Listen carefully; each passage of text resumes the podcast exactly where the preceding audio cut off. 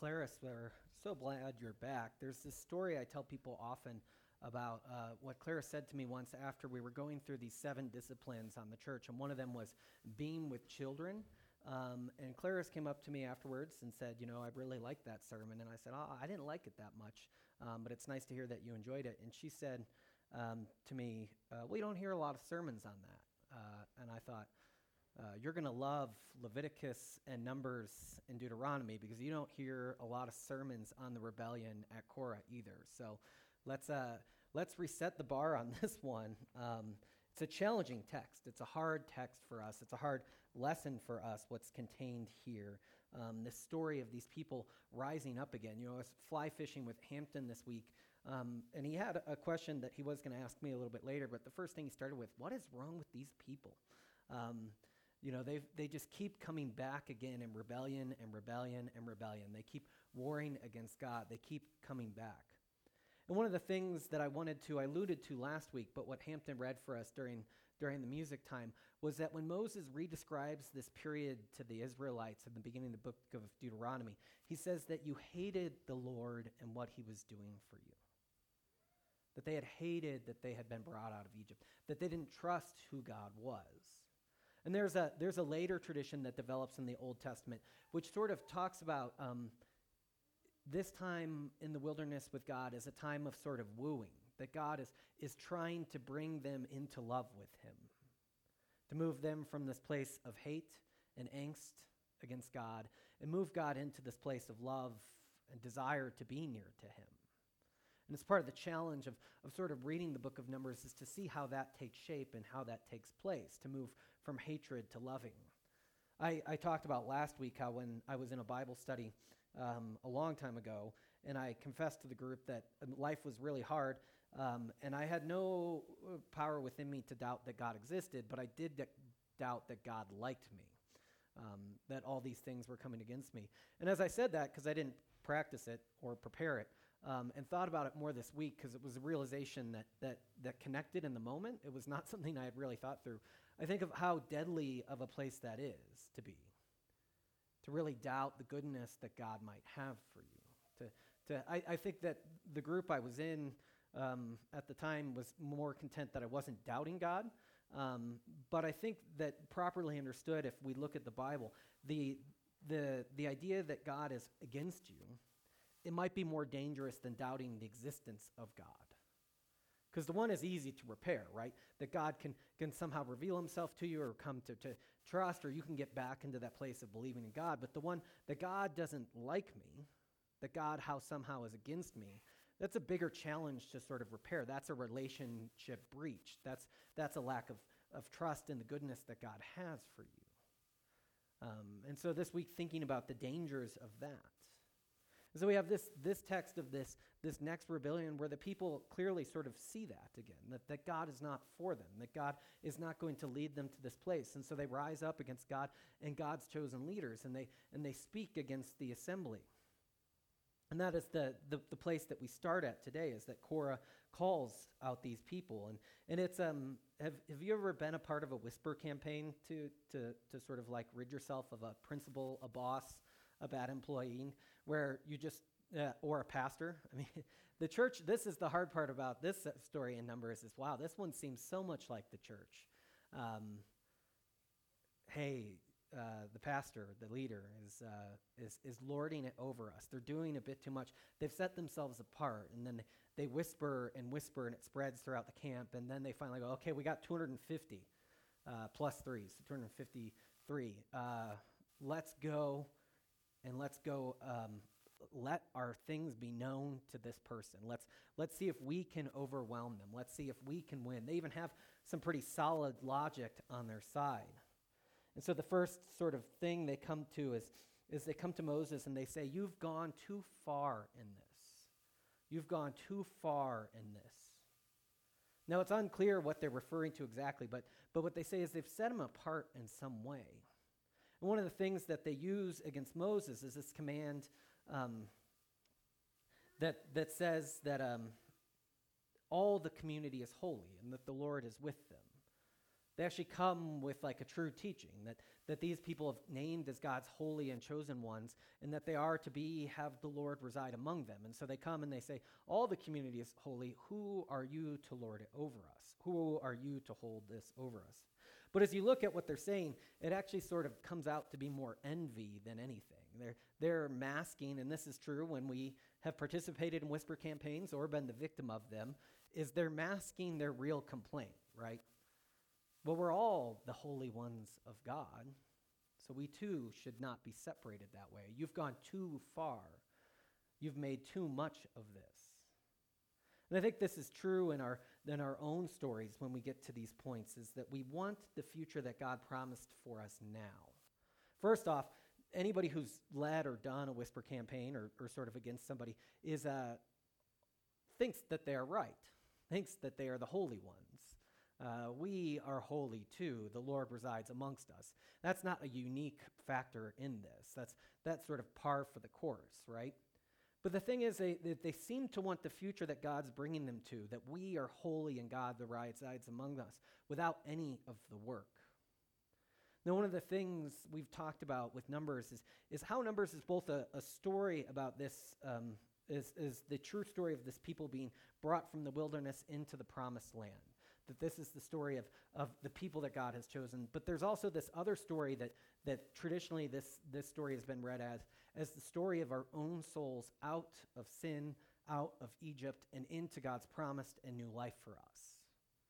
And I think that that here it becomes clear that when you begin the quest of holiness, you know, uh, I don't know if it's for you, if you're trying to rid a sin from your life or beginning to become more holy, that you say, okay, it's been, that we don't get the amount of time between the spy story and this story, but you could say in your own mind, it's like, well, I've been doing good for seven days, so I have the right to rise up and reassert.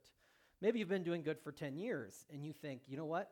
Finally, I have the time and the right to rise up and reassert, to claim this future that God has for me, because I've made some progress. I've made it somewhere. I am the Holy One of God now. That's a dangerous spot to be, to claim that on yourself as you are still in the wilderness, as you're still awaiting the promise of God to say that this is me now. This is who we are now, the holy ones. It's almost like checking yourself as at the destination before you even get there. Um, it's, it's cutting the path short to say that you're already there. And their idea that Moses has gone too far is, is important to remember that these people have only known one kind of leader. They've only known Pharaoh. All leadership to them, all of this calling of this priesthood, all of this to them looks abusive. It looks alienating. It's part of the reasons last week, and, and we didn't quite get into it too much, but with the spy story and these people dying in the wilderness, it's almost a grace for them because they can't handle the goodness that God has prepared for them. It's like the second they would get there, they would find a way to ruin it. They can't even handle it in the, in the spots of trust and time that they are, that it's almost a grace that they can, they can sort of fall into this place. And so they rebel against Moses and the only leader that they've had outside of Pharaoh, using similar complaints they've had against him before. Now, it's important to remember in Moses' biography, when God comes to him and appears in the burning bush and gives him this mission, he says that the people won't listen to him. Moses' whole life after that has been plagued with the people not listening to him. And here's one of the highest challenges against his leadership is to say that you are just like that. You are just building yourself up, setting yourself apart, doing this thing. That the people are really coming to attack Moses here. And as we talked about it, it the, when you look at the rebellions, this is an image from a book, but the, the rebellions mirror each other. This happened with um, in chapter 11 uh, with Miriam and Aaron. They sort of come upon Moses in this way. But now it's spread to the people. The leadership have this fight here. And so this is what Moses is being dealt with here. But Moses is, is a little bit wiser in this moment, or, or is wise, and he says to them that God will decide. Let us bring out our censers, these, these things in which you sort of put a burning offering, and let God decide to see which one burns. Which is interesting because Moses, or somebody, most people, would respond uh, referring to their dignity. Do you not know what I've done for you? Have you not seen what the Lord has done through me, through for you? Have you not seen how this has been going? Um, they would refer to themselves. They would refer to the relationship they have to God. They would refer to these things. And what Moses says is, let's let God decide. If I've done these things, God will, will surely decide against me. And if you are holy and if you are ready, then God will, will light your censers and not mine. That they come to this place of, of that this is how we'll decide. And Moses calls them out. But then Moses calls the two other men out. Um, sorry. Uh, well, first he says to them, I like that he says back to them, they've gone too far. So their complaint against him is that he's gone too far. In, in the first grade attitude that we have, Moses refers back to them as going too far. But then he summons Dathan and, and uh, Abiram. Ab- Abiram? How'd you say it, Shelley? Abiram, you're probably right. You said it with confidence, so you win. Um, he says to them, you know, that they should come up too. And what they say is, we will not come. We will not come up. There's two interesting parts about this. Uh, from the beginning, God has promised to bring the people up out of Egypt. And what they say is, we're not going to come up. We're not going to come to meet with you. They're refusing to go into this, con- this contest or this decision with Moses. And not only that, they have this way of remembering that Egypt was the land of milk and honey. They argue that Egypt was the promised land. Now, this surely is a great offense to think that the promised land was the land of slavery. To think that the promised land was the place in which you were, you were beaten and robbed and, and barely given a life to live. Um, the promised land was Pharaoh's land, is what they say. It was the land of milk and honey. And I think this is for us too, is that as you leave a life of sin, as you move towards God's holiness, there's there are times where it arises within you, or me. I mean, this. Um, I always joke that people don't have a proper under. Most Christians, I think, fail to properly understand human fallenness. It's a big thing for me. Is that, and so when I say most people, I'm like, I think this is true. May not be true for you, but I think in our fallenness, we have this chance to remember things backwards as we're being brought to holiness. To say it was better when we lived in slavery. Slavery was a better home for me than where God is, is bringing me out in this wilderness. Because you don't know or you don't trust what resides on the other side. That's part of what's happening with the Israelites, is, is they don't believe in what's on the other side. They don't believe that that land is truly good for them. But more so, they, they see that they had these, these comforts in this way of being in Egypt that was a home for them. And I think this is the ways in which we, we have sort of our soft idols in our life. And sometimes we can convince ourselves, as God is pushing us out in the wilderness to holiness, into the life that He has restored for us, is that these soft idols were actually good for us. The promised land may be great, but the land I came from isn't that bad. That was the land that God has promised for me. Something that I think can rise up within us too as we move towards God's holiness and, and out in the wilderness is, is that to, to, to relieve some of our idols, to relieve some of our sin, is to actually make ourselves more, um, is to actually bring us into this place where there is suffering and hardship. Part of what this whole story is about, and particularly this story, but the whole book of Numbers, is about how hard it is to move from the wilderness of, of how hard it is to move from slavery in the wilderness time into the promised land. Scripture does not make this easy, which is funny because Christians want to sometimes make it so easy. Just pray about it, just give it to the Lord, um, just let it go, um, just believe a little bit harder. Sometimes Scripture uh, gives us the truth a little bit harder than we want it. You want to leave slavery, you want to leave the place of sin and of death, and you want to walk into the promised land? Well, it's going to be long, and it's going to be hard and it's going to be tough. And there will be moments when you die, moments when you lose, moments in which you don't understand what is going on. And to go that with God is a dangerous thing. There's this great story in the, in the Gospel of John that I love about where Jesus tells them that you have to uh, uh, eat his uh, body as if the bread, the bread he's giving out, and drink his blood. And all of his followers leave him. And he says to the disciples, Why won't you leave as well? And the disciples say, Where else shall we go? Which is the most apathetic response ever. What else are we going to do? But then they say, It's because you have the words of life. It's in you we find life. And so for us too, there are hard times where, where many of us or might want to abandon. And when we hang around, Jesus says, Why didn't you leave? And we have the, uh, What else would we do? Somehow we found life here in this place. And so we remain less confident in our own ability, but more in the trust that you have the words of life. It's interesting at the end of the book of Deuteronomy, it says, You know, I set before you life and today, death, and to choose life. Even as they're about to enter into this land, God or Moses lays out that promise again for them is that they have this opportunity for life and they have this uh, propensity towards death. And what he calls for them is to choose life, to choose the place where life resides. And so this is the challenge of this moment for them. But getting back to the story at hand, getting back to what's happening here, is so they don't want to come up. They say, Do you want to treat these men like slaves? That's, that's their complaint, that he would be like Pharaoh to them. God says, Don't listen to these guys because he hasn't done anything wrong yet. He hasn't done anything wrong to them. And so he says to them again that they should all appear with the 250 and that they should come to that place and, and meet with God there. What happens is the glory of the Lord descends. And, and the Hebrew word for, for glory is kavod.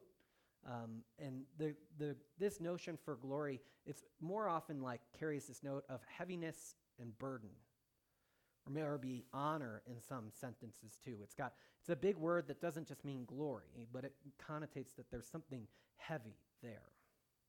Now we sang um, glory uh, in our uh, God with us today.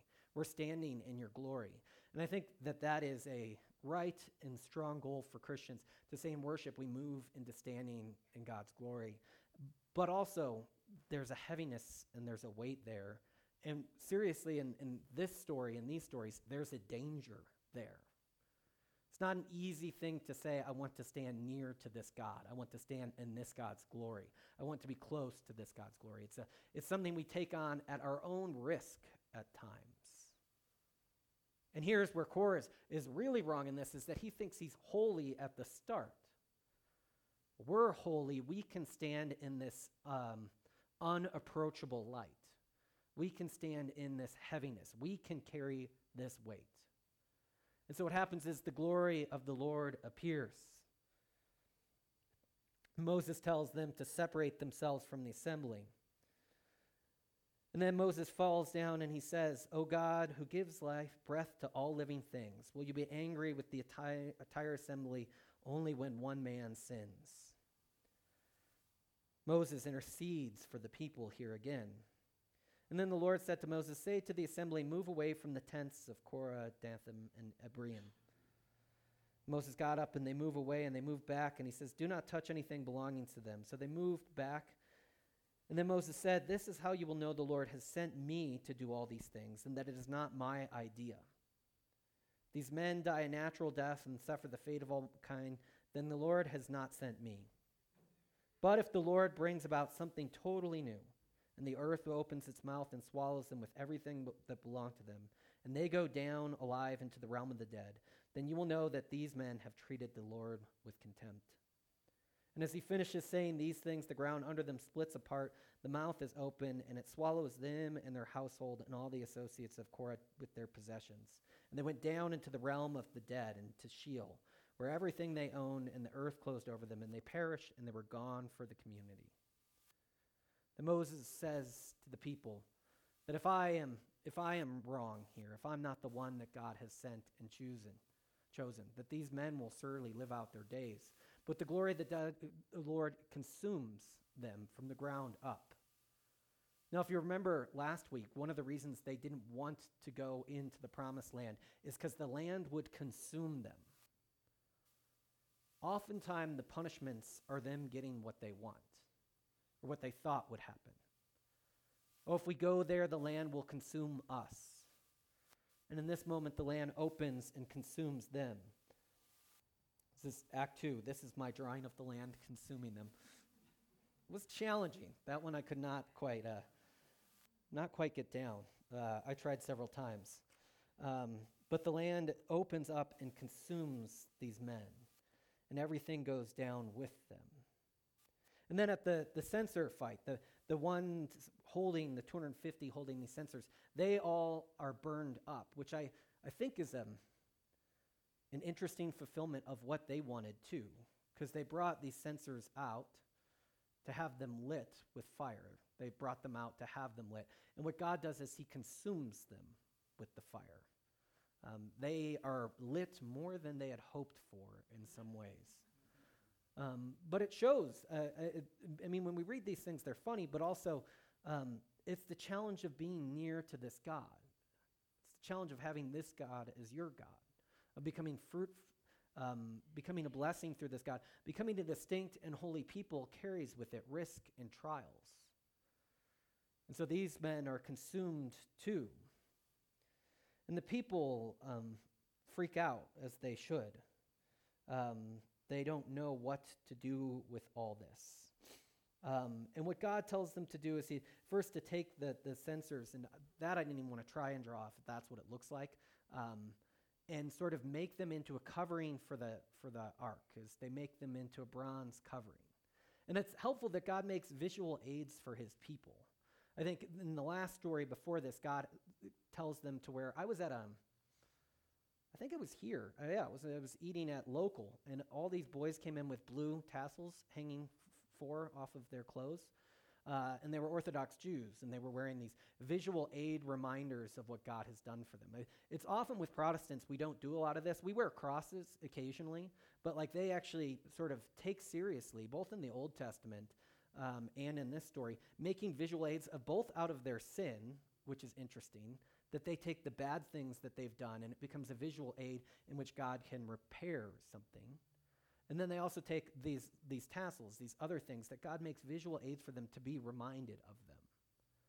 It's almost like if we're thinking about God's glory, if we're thinking about God's people, it's, it's nice to have visual ways of remembering it in your life. If you've ever read old Russian literature, they always sort of seem to go into rooms and cross themselves. They look for an icon or something and they, they sort of make a sign of the cross. And it was a way of sort of inviting sort of the holy into every space. Um, there's, a, there's a hocus pocus element of that that I think we're right to rebel against. And then there's also, I think, a helpful way in which these reminders serve as tangible goodness to bring our minds back to God in places where we wouldn't expect to have these things happen. Um, and so this is part of the challenge here. And so they make those things into a cover for it.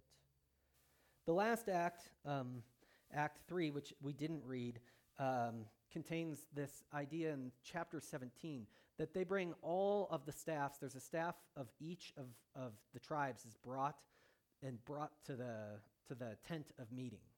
And they say whoever's staff sort of blooms or something happens to it, that will sort of settle this question for us of who's the priest. Now, on the bright side, you're thinking, I'm not holding anything. God cannot torch me now.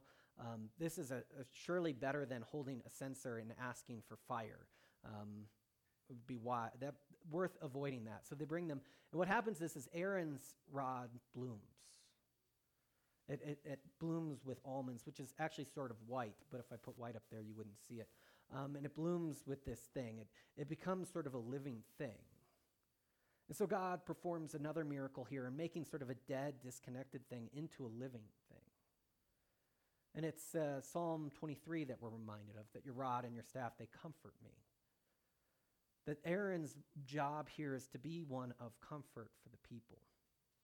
Now, moving back in the story, when the, when the fire breaks out in the camp and all these people, um, a plague breaks out, what Moses says to Aaron, and this is a, a huge thing that he asks Aaron to do, is he asks him to make an incense offering to the Lord. You just saw how that turned out very poorly. And Moses makes, or Aaron makes this incense offering um, and he intercedes, and it says he stands between the living and the dead. It's with Jesus, too, that we find this one who stands between the living and the dead. It's, in some sense, with us as a people of priests, to be a people of intercession for the world, to be a people who bring these things, who take risk upon ourselves. There's certainly risk in what Aaron does here. To please the Lord as people are perishing, to be an intercessor who moves into the places between the living and the dead. There's this wonderful phrase in a, in a book about baptism. It, it says that um, baptism is the invitation to be in the neighborhood of chaos. Um, to be initiated into the, to the waters of chaos is to be in the neighborhood of chaos. To be Aaron in the situation is to be one who doesn't flee from the chaos of the world, but goes into it with an offering to God. And here's where their rebellion is certainly very wrong is that they think that this is a position for power and for strength and for building your name up. It says that Shelley read for us is that these people in earlier numbers, they're assigned to carry the holy things of the Lord, the most holy things, the people of Korah. And they think if we get one step up the chain more in this relationship with this God, we'll have more power, more fame, more renown. When in fact, the call that Aaron has is not an easy call at all. It's to be one of intercession. It's one to offer sacrifice for the people. It's one to be close to the neighborhood of death and chaos in a way that you wouldn't wish upon yourself. You wouldn't want to be at this level. You wouldn't want to be at this place for the most part. And so God provides the sound with the sprouting of Aaron's rod. There's one last thing uh, for today's sermon that I wanted to, to briefly hit on is, is, is the people descend into Sheol. Sheol.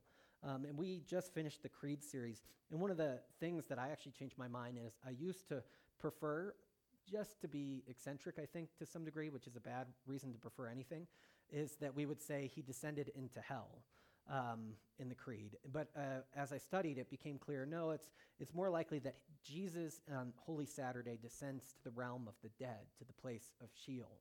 And if you look at the scriptures, both the New Testament and the Old, that seems like a clear truth. But what happens with these people, Korah and his family and others, and it says that his, his children live on later in Numbers, um, they descend to Sheol alive.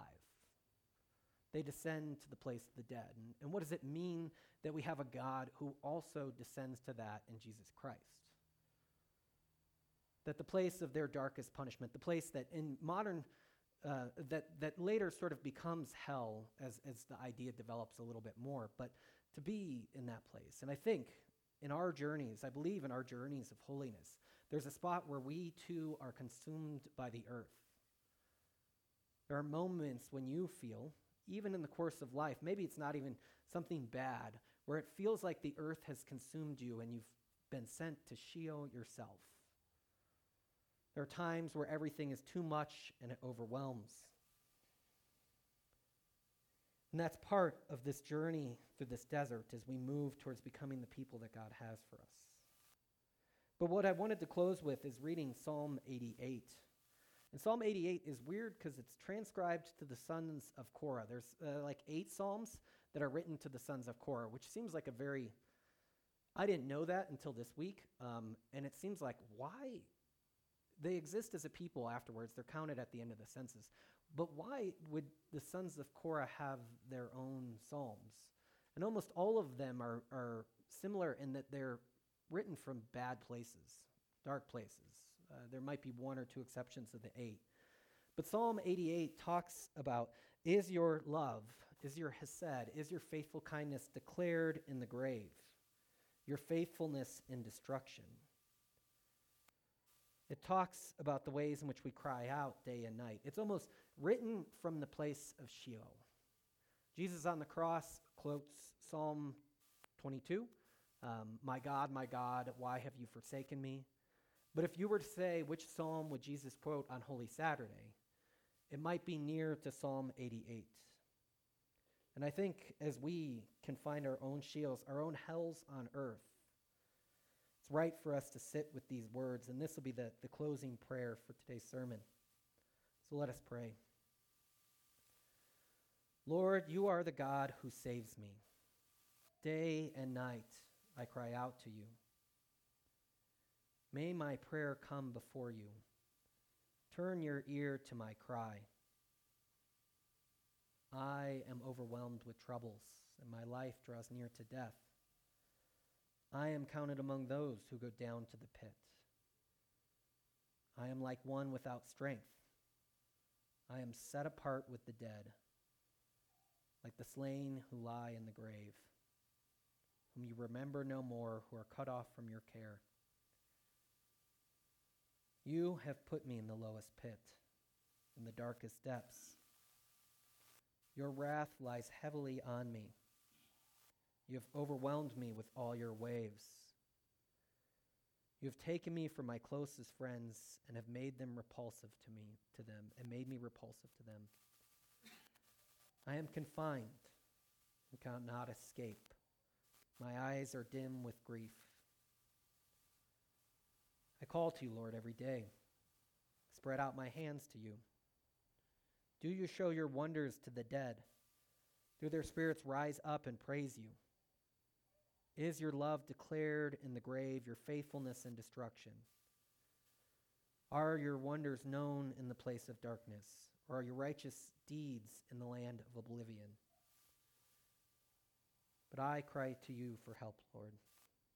In the morning, my prayer comes before you. Why, Lord, do you reject me and hide your face from me? From my youth, I have suffered and been close to death. I have borne your terrors and am in despair. Your wrath has swept over me, your terrors have destroyed me. All day long they surround me like a flood. They have completely engulfed me. You have taken from me friend and neighbor. Darkness is my closest friend. God, we at times reside in this liminal space of darkness and death. We are two ones who can pray Psalm 88, where we ask that our prayers would rise before you, that your love would be declared in the grave, that your wonders would be known in that place. So too we give thanks for the descent of your Son and becoming a human and taking on the flesh. And not only that, but tasting death and going to the grave. So that even as we reside in the lowest places, you are with me. You are there. We ask all of this in the name of the Father, and the Son, and the Holy Spirit. Be with us now. Amen.